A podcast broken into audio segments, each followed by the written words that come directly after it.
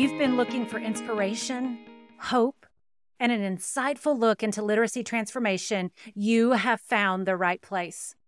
This mini-series is a convergence of ideas, experiences, and aspirations, a symphony of voices that will resonate far beyond the sound waves of our voices. So, with hearts full of hope, minds open to possibility, let us dive into the rich tapestry of discussions, ideas, and dreams that await us. Together, as literacy leaders, let us be the change we wish to see in this world.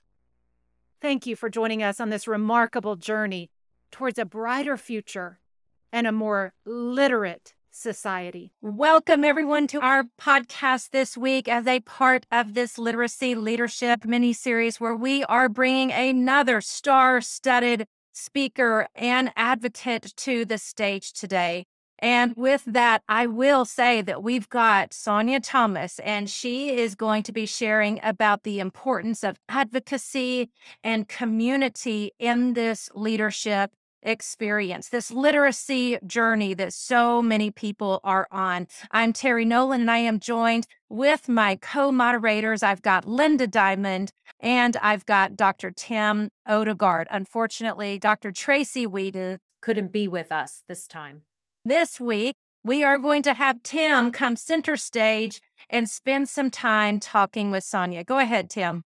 Thank you so much, Terry. And to our esteemed guest here, we are so thrilled to have her voice added to our panel of experts out there doing the stuff in the field. So Sonya Thomas is Executive Director of Nashville for Health. And you might be asking, what is Nashville for Health? That is also known as parents requiring our public education system to lead, which seems perfectly well suited to a literacy podcast on leadership. The nonprofit she runs offers a 6-week fellowship program training parents to advocate for their children's education and for system-wide improvements in the Metro Nashville Public Schools. So without any further ado, I want to really help you guys to get into the weeds here and learn from our expert. Thank you so much, Sonya, for being here today. Thank you for having me. We like to start off with kind of understanding where you're coming from. So could you tell us the origin story behind Propel, what drives you in this work? So I'll tell you, I have been fighting for my son since he was in kindergarten. And back in July 2018, I actually joined a parent advocacy fellowship where I learned about the landscape of education right here in Nashville, Tennessee. And I sat across from 14 other parents in the room who lived in neighborhoods like myself, and they looked like me. But also our children were going to some of the lowest performing schools in Nashville. And as I learned, I realized I wasn't crazy. I knew that something was going on. And so that small group of parents began to canvass the streets of Nashville. And we went to some of our most struggling communities, and we door knocked in these ugly little yellow Big Bird t-shirts is what I call them. They probably were 50 cents. And we had them over our work clothes. We'd get off work and knock on the doors of these parents and ask them that they know what a priority school was. And of course, those parents thought there was something good, right? When you hear the word priority, it makes you feel all special and everything, all warm and fuzzy. But we had to educate them and let them know that meant that their children were going to schools in the bottom 5% of the state of Tennessee. And at that time, those schools were all in our neighborhood. And we had to sound the alarm. And after I learned and graduated from that parent advocacy fellowship, I made the decision to move my son out of that school. He was going to the 7th grade at that time. And it was a hard decision because he didn't want to move. He wanted to go to private school. But unfortunately, he could not pass the test to get into school.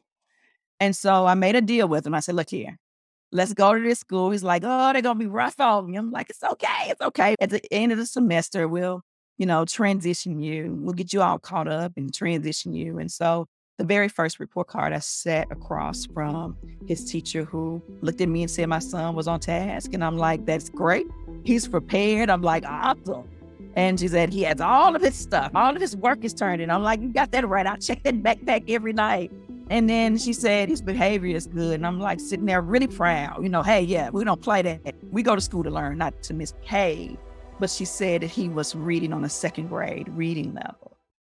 And that felt, and it still feels like, the worst sentence to play in my head.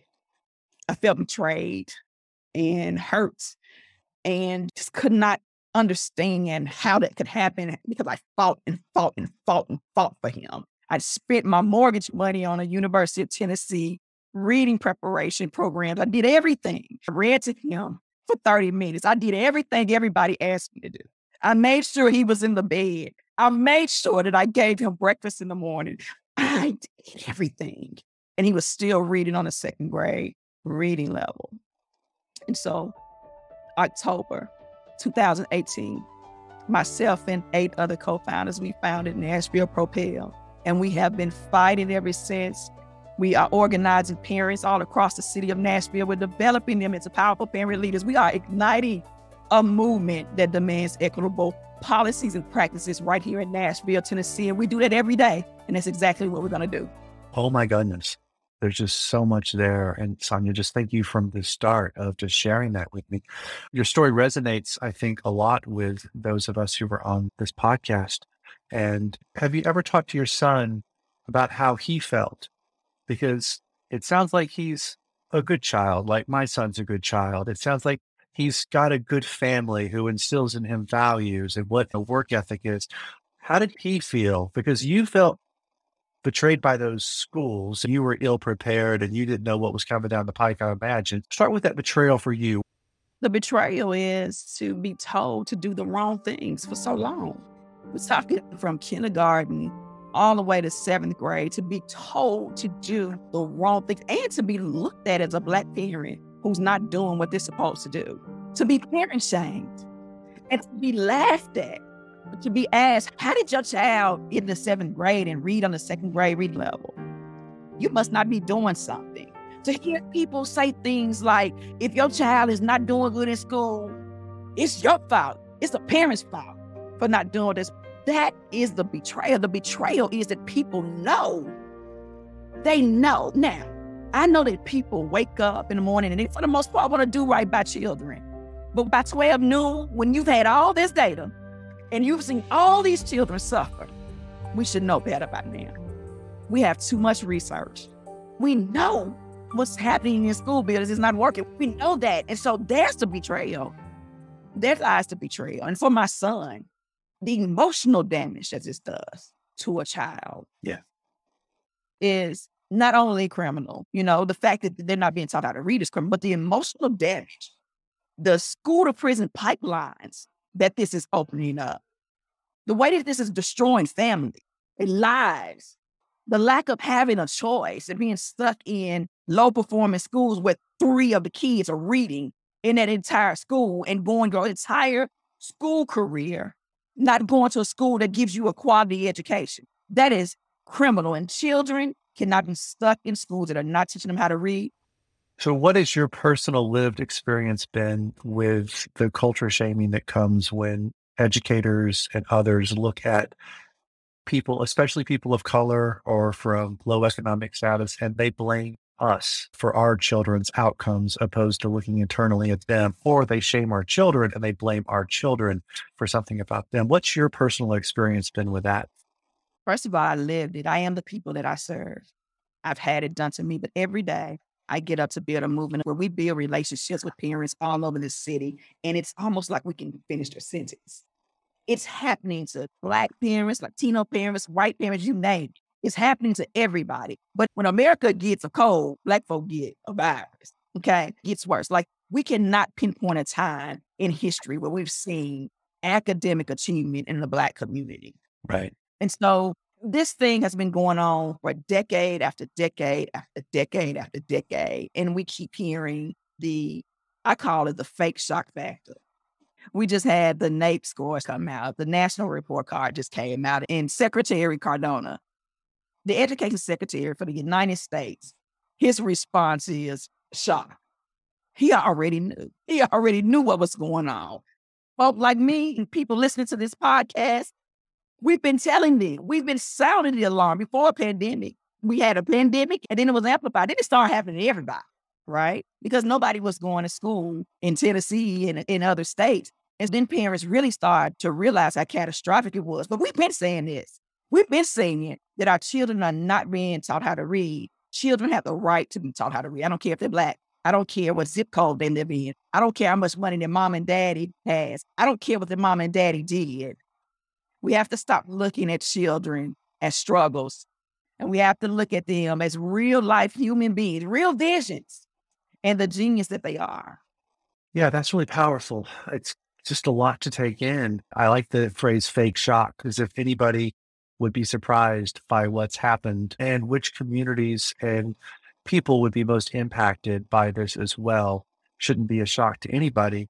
I guess I wonder how you form alliances. I've shared many times open and candidly that as a person with dyslexia, a son with dyslexia, I see community amongst people like you, Sonya, and my sister Tracy, and many others, because our children have the same predetermined outcome. They all wind up at higher rates of incarceration, more likely to be pregnant as teens, more likely to be repeat offenders if they don't get the help they need. I view it as if we have a common destiny, we could be a common solution to the problem. So as you look and you work across the Nashville community and you look and work up with others, what are the commonalities for shared mission and drive amongst the people you're supporting there in Nashville? Breath in our bodies. I know that sounds, but we're talking human beings here. Warm blood running through our bodies. Like, that's the commonality, right? Reading shouldn't be a privilege. Reading is a human rights issue. It is a social justice issue. It is a breath in your body issue. We got children going from schoolyards to prison yards to graveyards, as you just mentioned. And, the myth behind it is that it has something to do with people's IQs. And it has absolutely nothing to do with an IQ. It just has to do with a right. And it has to do with caring. I think that people are generally not even caring about others being able to read, because they have been programmed to think that it's something that can be self-taught, or it's something that your mom and your dad can do at the house, when we already know what the problem is. We know that we've got to ensure that our educators have the tools that they need. We don't send surgeons into surgery without knowing how to use a scalpel or to cauterize, to do surgery. They don't go in there delivering babies and they haven't been taught how to deliver babies. I even say educators have been victims, okay? They've been victims of this also. And I think that the message needs to be that we've all got to do this together. We need great educators, but we need them to be equipped. And we need for them to be in this movement. It's a movement. This is not about advocacy.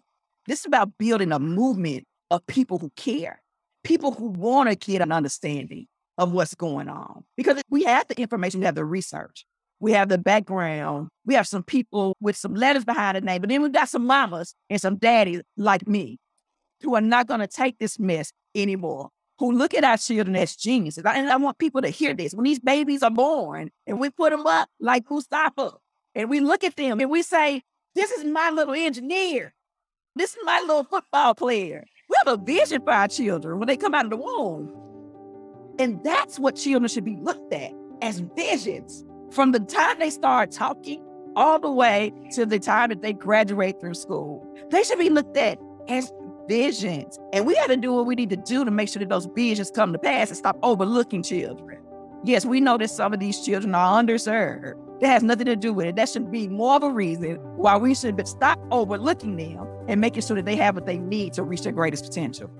Well, I just have to say that as a parent too, I know I physically felt the earth shift under me the moment I held my son for the first time, that it was the most grounding experience that I had experienced in my entire time of being, and every other accomplishment up until that was just secondary. And then also I felt this immense amount of responsibility. The reason why he was born was because of a choice that was made that he would be brought into this world, and other people were part of that decision process. So think about this. It's a shame and blame game, but no one's taking responsibility. But I think a parent role is I have to take responsibility for my child.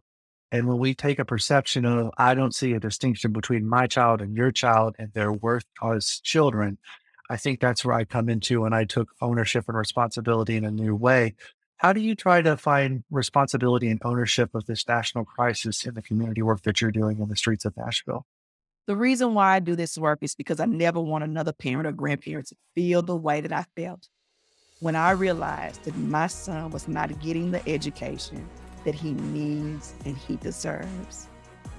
And I believe that all children have the right to be taught how to read. And I want to make sure that happens. And so I call myself the mother of many. I call myself our Sonya, because I want to make sure that every child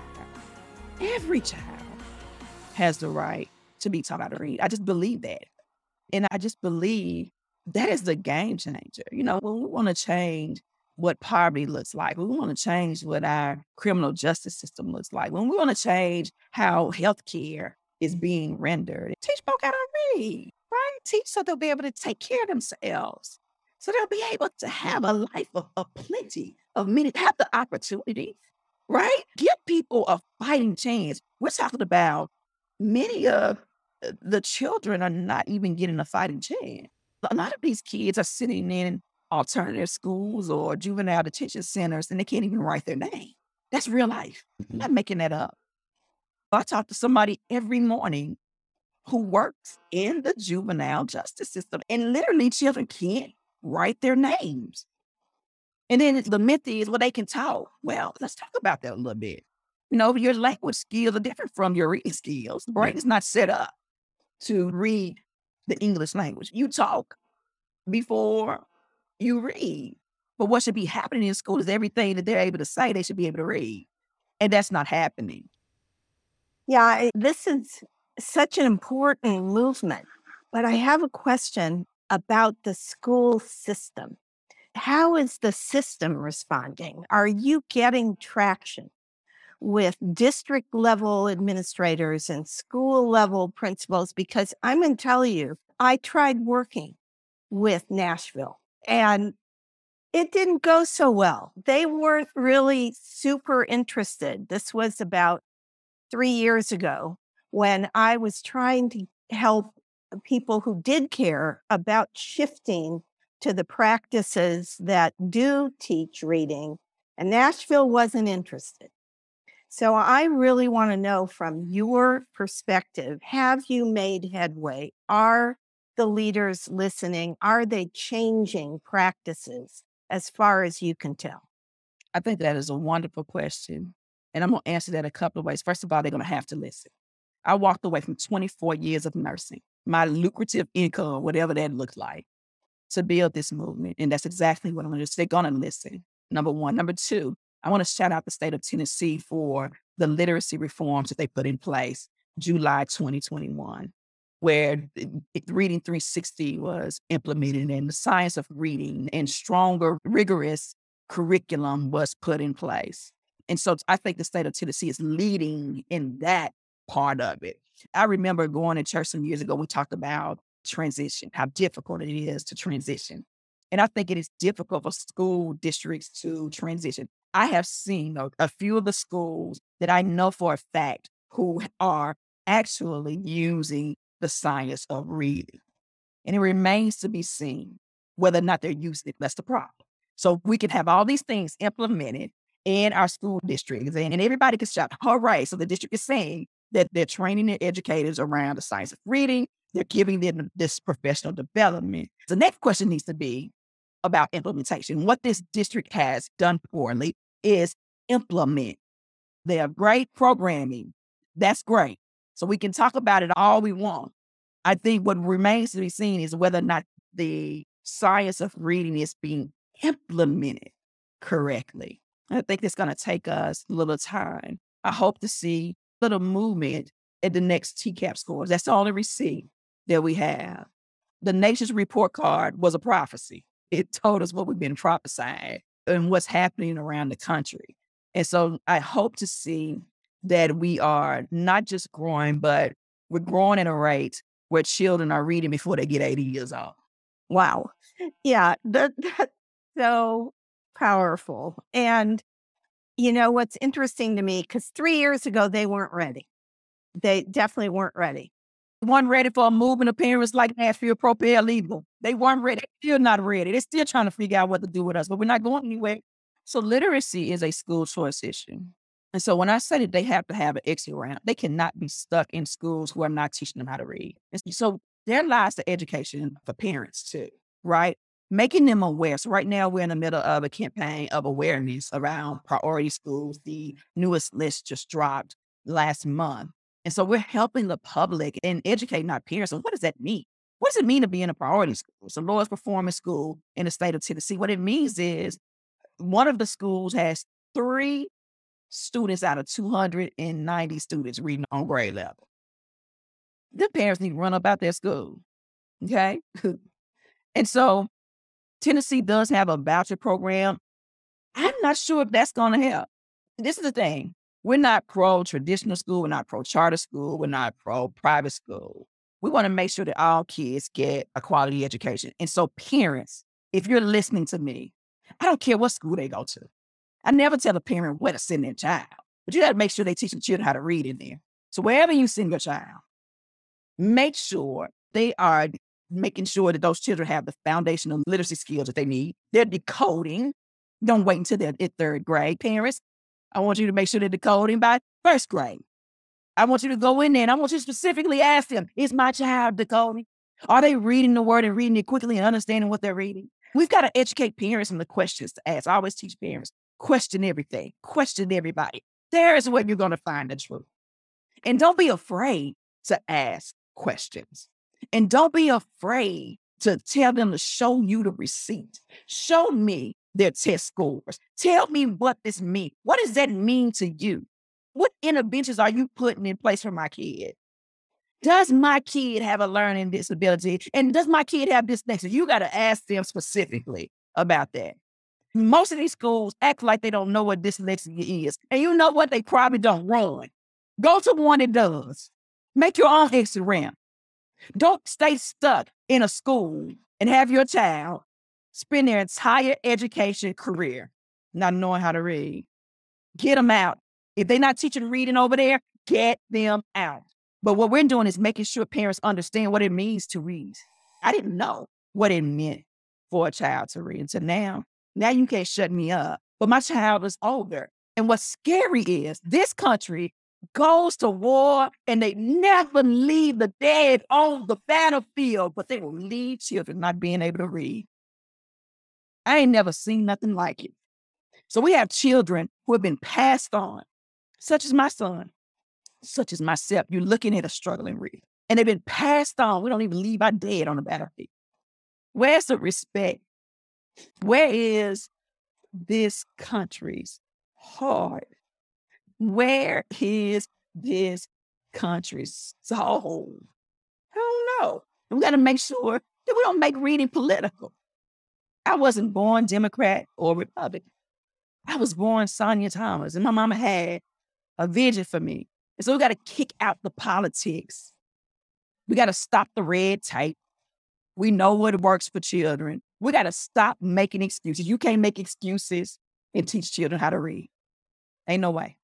Sonya, one of the things that we are doing on this podcast is drawing out the leadership characteristics, traits, and qualities of those speakers that we have come and join us. So I've been over here taking notes. And first and foremost, the characteristic that I see that jumps out at you, it's probably jumping into the headphones of those that are listening, and that's your passion.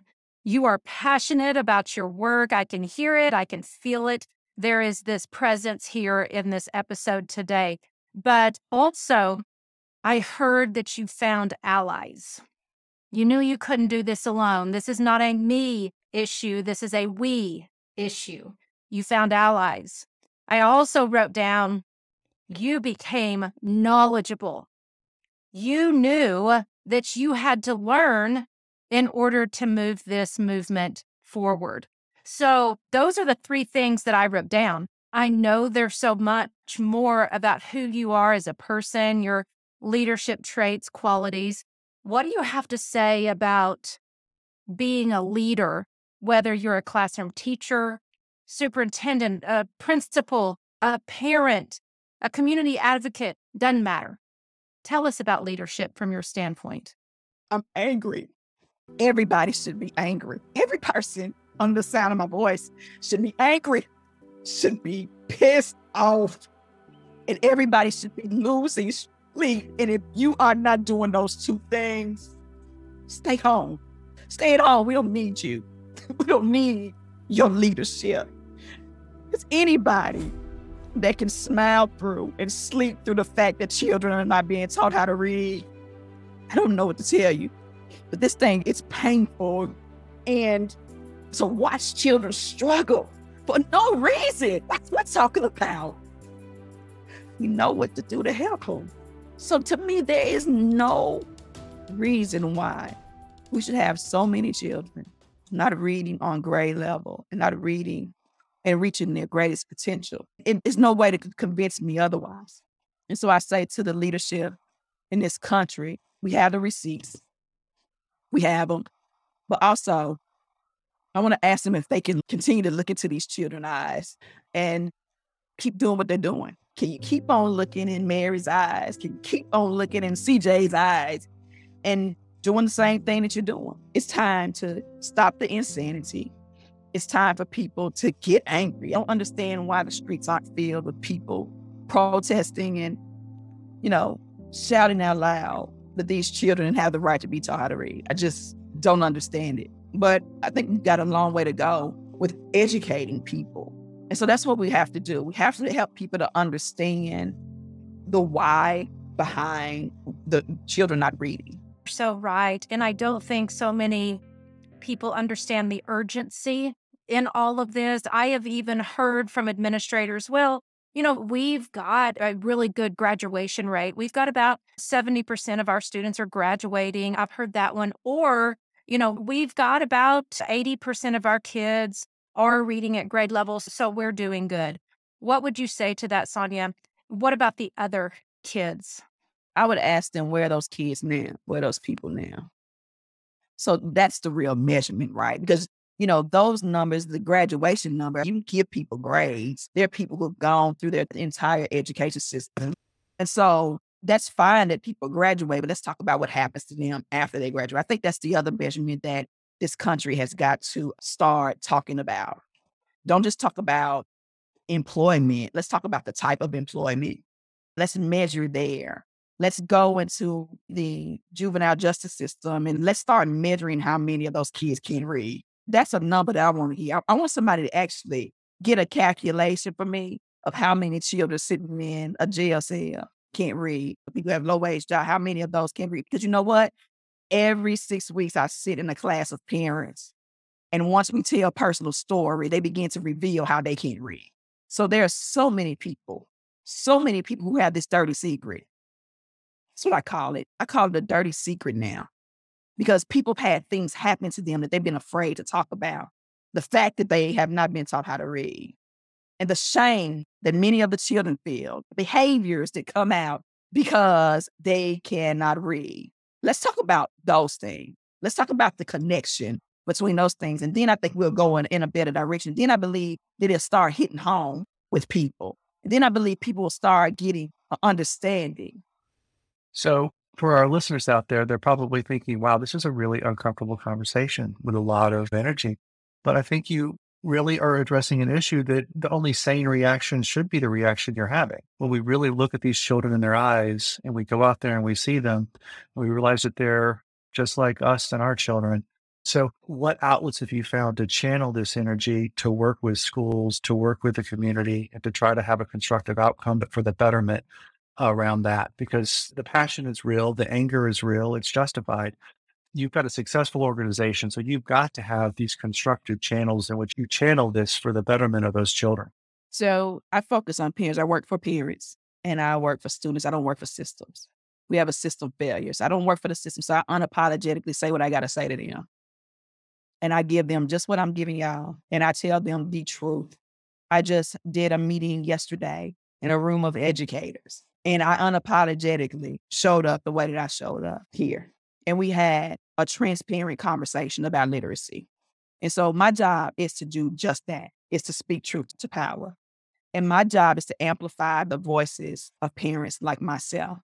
And my job is to make sure that their stories are heard. And my job is to make sure that the stories of their children are heard. And my job is to make sure that we apply pressure, we hold people accountable. It has nothing to do with me liking people in the school system or not liking people in the school system. What I don't like is the fact that we got struggling readers. And I have a question for all school systems. How will we know the difference between a struggling reader and poor instruction? And when you can answer that, then I'm going to leave you alone. But until then, I'm showing up the way that I'm showing up. Nothing else matters to me. It's not about me being nice. It's not about me liking people. What I don't like is the fact that so many children and adults don't know how to read. So it's clear that you're the catalyst and you're the accelerant for a fire that you want to burn through a system and help to rejuvenate it and to create something that would be better, new growth, a new way of doing things based on what we know, and to build from that seed and that kernel. And I've got Linda over here with a question, so I'm going to let her ask it. Something you just said, Sonya, raised the memory. Dr. Sally Shaywitz, who did a lot of the research on dyslexia, said that a lot of our kids, it's not going to be dyslexia, it's dystonia. And I think she's 100% right. And finding out, having school systems dig in, identify the kids for sure who have dyslexia, but also recognize that good practices from the start could have prevented so much of this. And what you're going to do for a child with dyslexia and what you're going to do for this dystonia, a lot of it's going to be the same. And the frustration that I experience and hearing you, the pain, which for me was amplified when my brother committed suicide having dyslexia, the pain of knowing that we do know what to do, and then seeing that there is so much reluctance and resistance. And that's the frustration that I have around this whole experience. And I hear it in, you know, me, I'm angry too. I'm angry because I lost a brother. I'm angry because there are all these kids who can't read and parents who are paying a price with their kids about this. And it just is heartbreaking. And I think what you've done, and for our listeners, to bring that human face and that human pain, the human voice of what this, maybe we're done with COVID or the worst of it. We have a pandemic of kids who can't read. And that's been going on way before anything else. It's just too long. And that's what you've amplified. And I just so appreciate it because I think that you bring that heart to this whole conversation. Thank you, Linda. I tell you, I never thought that I would be doing the work that I'm doing. Like I said, I was a nurse, had a career in healthcare and research, cancer research. And I always liken this to having a cure and saying, oh, I'm not going to give it to you. That's what it feels like. Like we have the cure and we just wave it in front of people and say, you know what? You can't have it. And it just feels, it's a painful thing to think about all the time. The fact that literacy is so unimportant to this country. And it's really become a privilege, right? When it's not, it's something like an oxygen, like we need it. And I think it's a shame that those who have the power to ensure that we do right by people, this is a do right by people thing, that they're not doing it. And so that's why I won't shut up. That's why I'll continue to bring it. Anybody can get it as far as I'm concerned. They can have all this. And I make sure that I get up every day and I'm going to give it to everybody until I can't give it no more. So the Lord calls me home. I'm going to give it to everybody because it's just that important. It's important for us to do it for the children who are here and the children who are to come and the children who have left us, unfortunately, and children who are in the criminal justice system. We've got a lot of work to do. And I thank God for people like yourself and everyone who's a part of this podcast who understands that we have to do this together. That's why we ignite a movement at Nashville Propel. We've got to ignite a movement of people. We've got to have allies. We've got to have great educators. We are fighting for educators. We're not here to bash teachers. We're here to say, teacher, when you went to the college and university that you paid all that student loan for to get out of school and not to make any money, they did not give you a class to teach children how to read, but then put you in a classroom to teach children how to read. What sense does that make? Somebody failed you too, sweetheart. We got to make sure that they know that we're fighting for them. And we need great educators to get on board with us because we want to make sure that children are successful. I always say, I don't believe that people just get up in the morning to make sure that children don't know how to read.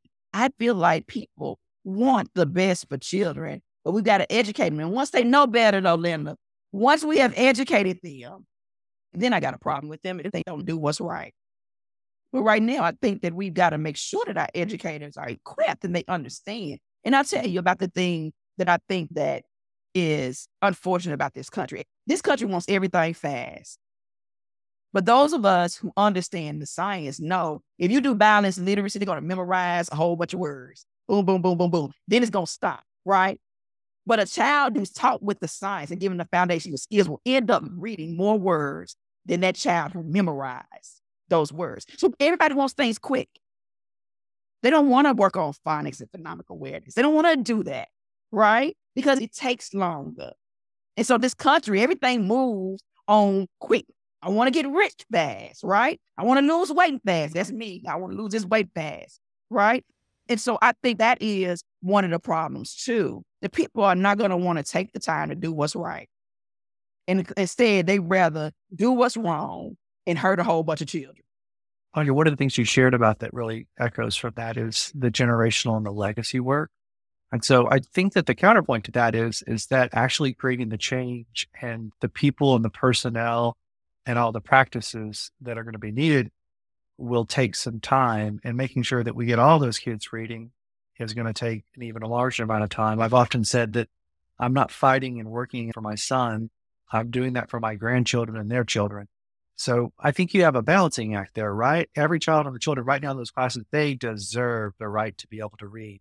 But we also are saying, Gwen, right? You're a smart woman. You're educated. You've got a career that you decided to leave so that you could do the work that you do out of your heart. How do you help parents juggle those and to set priorities with your organization about the short-term needs of the many that are in our schools right now versus the long-term gains that we can achieve for generations to come? So what I really want to do is make sure that we're amplifying the voices of parents and students and like telling their story. Our job is to tell the story and to humanize this whole situation. I believe that folks are getting six-figure salaries. They're wearing red-bottom shoes and wearing Louis Vuitton bags. And once they know what's going on, it is up to them to help us to figure out how to get there. That's why they get paid so much, okay? But we as parents, this organization, we want to make sure that the stories are being told, because like Emily telling my story, the bravery in doing that, because nobody was telling the story of a Black parent who had the struggles that I had. The story matters. There's a danger in a single story, okay? And so we thought dyslexia was a white mom problem, a white child problem. I didn't know. I didn't know anything about dyslexia until I started talking to Emily. And so the important thing right now is to educate parents. It's funny because when we go through our 6 weeks class, at week two, the parents, you know what they started to say? It's just like clockwork. I thought I was crazy. It never fails. They thought they was crazy. It was like, I knew something was wrong. And so I think that the important thing for us to do right now is to make sure that we are storytelling and we are educating these parents. And we're getting in front of educators like I did yesterday, humanized, so that they're not looking at the child as a struggle. Many of the parents that we serve coming from our most struggling communities. Their children are zoned or attend the lowest performing schools. And so they're looked at as people just in poverty. Oh, you know, little Willie, his mama don't have that much money. So that's why he's not learning. So we got stuff to get past that. We got to get past the fact that we look like a struggle or talk like a struggle. We got to get through the racism and the bias. And that right there is the thing that I have to fight every day, is to make sure that we're humanized and saying, hey, I know this little Willie probably lives in the housing project. Well, let's get him out. Let's teach him how to read. Let's not keep him captive there. Not have another generation of this going on. So I make sure that we're humanizing the situation, that we are educating. So many people are uneducated around literacy and reading, and they think it's just a parent thing, that it's just like, you're not teaching your child to read. That's why they can't read. I'm a teacher and I can't do anything. I had somebody say that teachers can't fix what parents won't address. What the hell?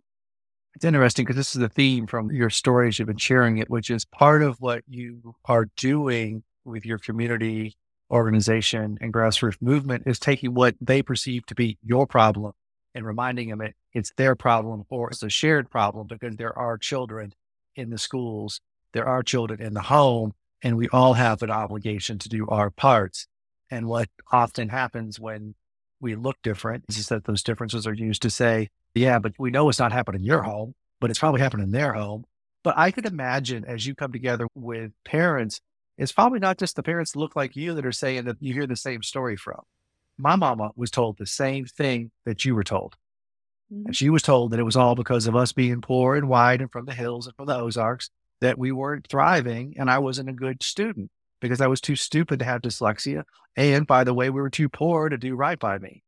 So I don't necessarily see this as class, color, or creed. I see it a lot as economics and stereotypes and disenfranchisement for historically marginalized generations. And those of us from the hills in Appalachia are just as marginalized as others from other places. We have a different immigration path in this country, for darn sure. My generation got on the boat and came over here for a better life. Your ancestors were put on a boat and brought here in chains. That's a different story. We find ourselves, however, in a similar state right now, in a position of needing to create a situation where it's viewed as at least a shared problem, but definitely not shouldered on the parents of the children in the situation. So it seems that's a resonation point for you and I as far as where it is. And it's unfortunate that it takes a personal tragedy in someone's life or personal hardship to make us empathetic to the others that we should have empathy for. But a lot of the reasons why I find that people are pulled to this is because they've had a personal connection, either to themselves, a sibling, a child, a parent, of seeing firsthand the collateral damage that is an inability or a struggle to read and write. So does that resonate? Does that seem respectful of your story and what you're trying to share? I think you have to look at where we live, though. I was born and raised in Nashville. I was born in 37208, which is the highest incarcerated zip code in the nation. Excuse me. This is a Black person problem in Nashville because of where I live at. It's got a lot of racism. I'm just going to call it out. And so I know that there are children of all colors and all economic backgrounds that are struggling with the same problem. And I don't diminish that at all. I'm fighting for them too, okay? But I have to call out the racism in Nashville. And I have to call it out at the front door, and I have to speak to it, because we've got a predominantly Black school district where there's never been a time where there's been academic achievement for Black students. So I have to call that out unapologetically and say that. And I do unapologetically say that. And these are conversations that are hard, right? These are conversations that are hard. They're not easy. But I live in ground zero of this problem. And so I have to talk about what I represent.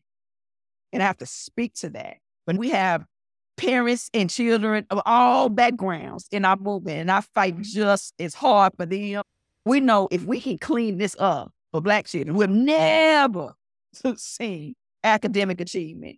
My God, we know what this is going to do for everybody. We know that. Yeah, and that might be, and that's definitely true of Nashville. The lowest performers are our Native Americans, the people that were here first. They're a huge sore on us as a society as well. The two largest underperforming people in the schools are African American boys and our Native American populations. And It's just heartbreaking if you think about the humanity in that you can call it out based off of the lowest performers, which is they have been systemically left behind. And some were brought here and others were here first. And they're the ones who were underperforming in our schools. And you can't say that it's got to be about them when it's all of them, for the most part, are really struggling to do well. Yeah, you named it. It's like everybody. Like, how does that happen, right? How do you have a school where 3 students out of 290 students, only 3 of them are reading on grade level? Man, that's unheard of. You mean to tell me that 287 mamas and daddies ain't doing what they're supposed to? See, you got to make it make sense to me. It doesn't. It's illogical. You're exactly right about that. There's nothing logical about that. But those are hard conversations, right? To talk about that, to say that, because when you call that out, right, then there may be people that be like, my child go to that school, because they may not even know. That's right. They may not even know. So the first thing we want to do is we relationship build with parents too, to make sure that we're able to have those delicate conversations with them. I think that is important. A lot of the parents who come through our class, like, that is their first realization that their children are not reading on grade level, because somebody has betrayed them and has looked at them and said, oh, little John, he's just a boy. He's just being a boy. Do you know how many times I had that said to me? A lot. So then we have to say, wait, man, let me tell you about this boy. Let me tell you why they're saying this about this. Let me show you the data on boys, in particular Black little boys. We have to have those conversations. And those are hard conversations, but also they walk out of there questioning everything, questioning everybody, and they find the truth. We have some parents who care about their children. I tell this story now because I've got a parent that just finished our 17th cohort who had 3 jobs.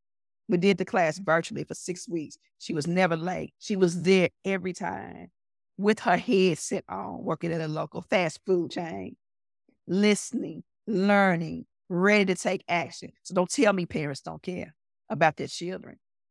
But these parents are struggling. She had 3 jobs. That's right. 3. How do you work 3 jobs? You do it. You do what you got to do. That's what all of us parents do. So my parents did. Yeah, but then we've got this crisis. It's all connected, right? This is like a circle. So then, if she can't put a roof over her children's head and she can't feed them, then she's going to be shamed. And if she's not sitting right there with them, then she's shamed. We've got a socioeconomic problem. That's why this conversation is big.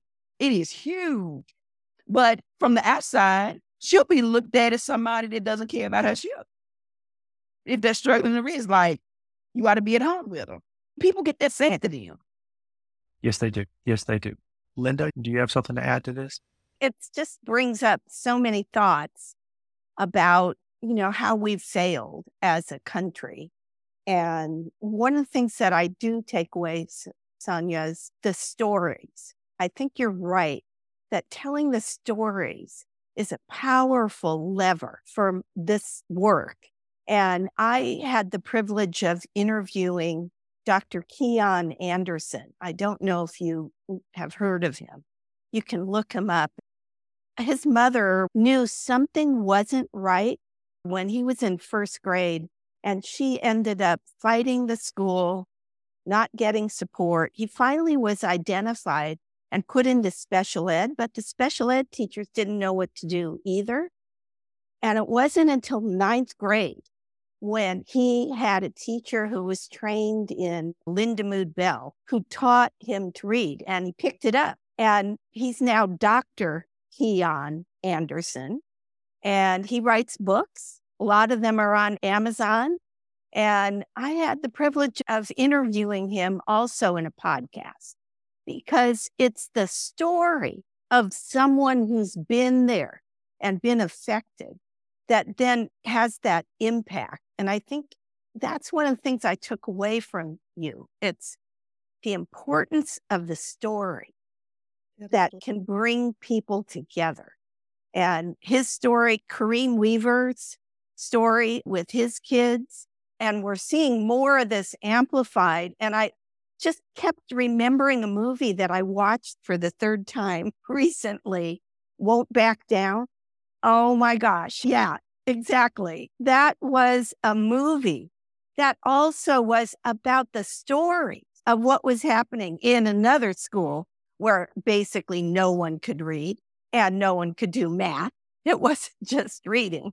And I think we forget sometimes that just giving data, just giving, you know, the research, that for sure is part of the knowledge building. But if we don't humanize by telling the story, it's not going to have the impact. Yeah, I mean, the data is the receipt. The data is the prophecy, right? And the data should inform like decisions that we make. And I always teach parents about that, right? Like it's more than this data. The report cards that you get sent home to you have data on them, right? But an A don't mean the kid can read. It could just mean that they turn in their homework that you helped them to do. It does not mean that they have comprehension. And I think the importance of knowing what it means to read, right? I can read stuff, but I struggle with comprehension. And I tell parents, it's just like making a batch of brownies. You got all this stuff that goes into the recipe so that you have this perfect brownie, right? But if you leave something out, you can still say you got a brownie. You may not taste as good, but you still can say you have a brownie. And that's what has happened in reading for our children. Like, they'll say that they can read. And what has happened is they may not be able to comprehend. They may not be as fluent. And they don't have the background knowledge that they need around what they are reading. And so can they really read? Can they really progress in a college and university the way that they desire to do? And so it's just so many, I call it the recipe. We got to make sure that the kids have the recipe. And that's a way that I kind of bring it eye level with parents and make sure that they understand. They're like, okay, so they're not teaching them everything and they're not giving them everything they need to read. No, they're memorizing stuff. They have sight words and all of those things. And they really can't read. They're just memorizing stuff and looking at pictures. And you think they can read. Scary stuff. Scary stuff. Sonya, as we begin to wrap up here, I want to draw out a couple of other things that you said. You believe in all kids. That was a big one that I heard. You believe in all kids. Every child, not every child, every human being has value.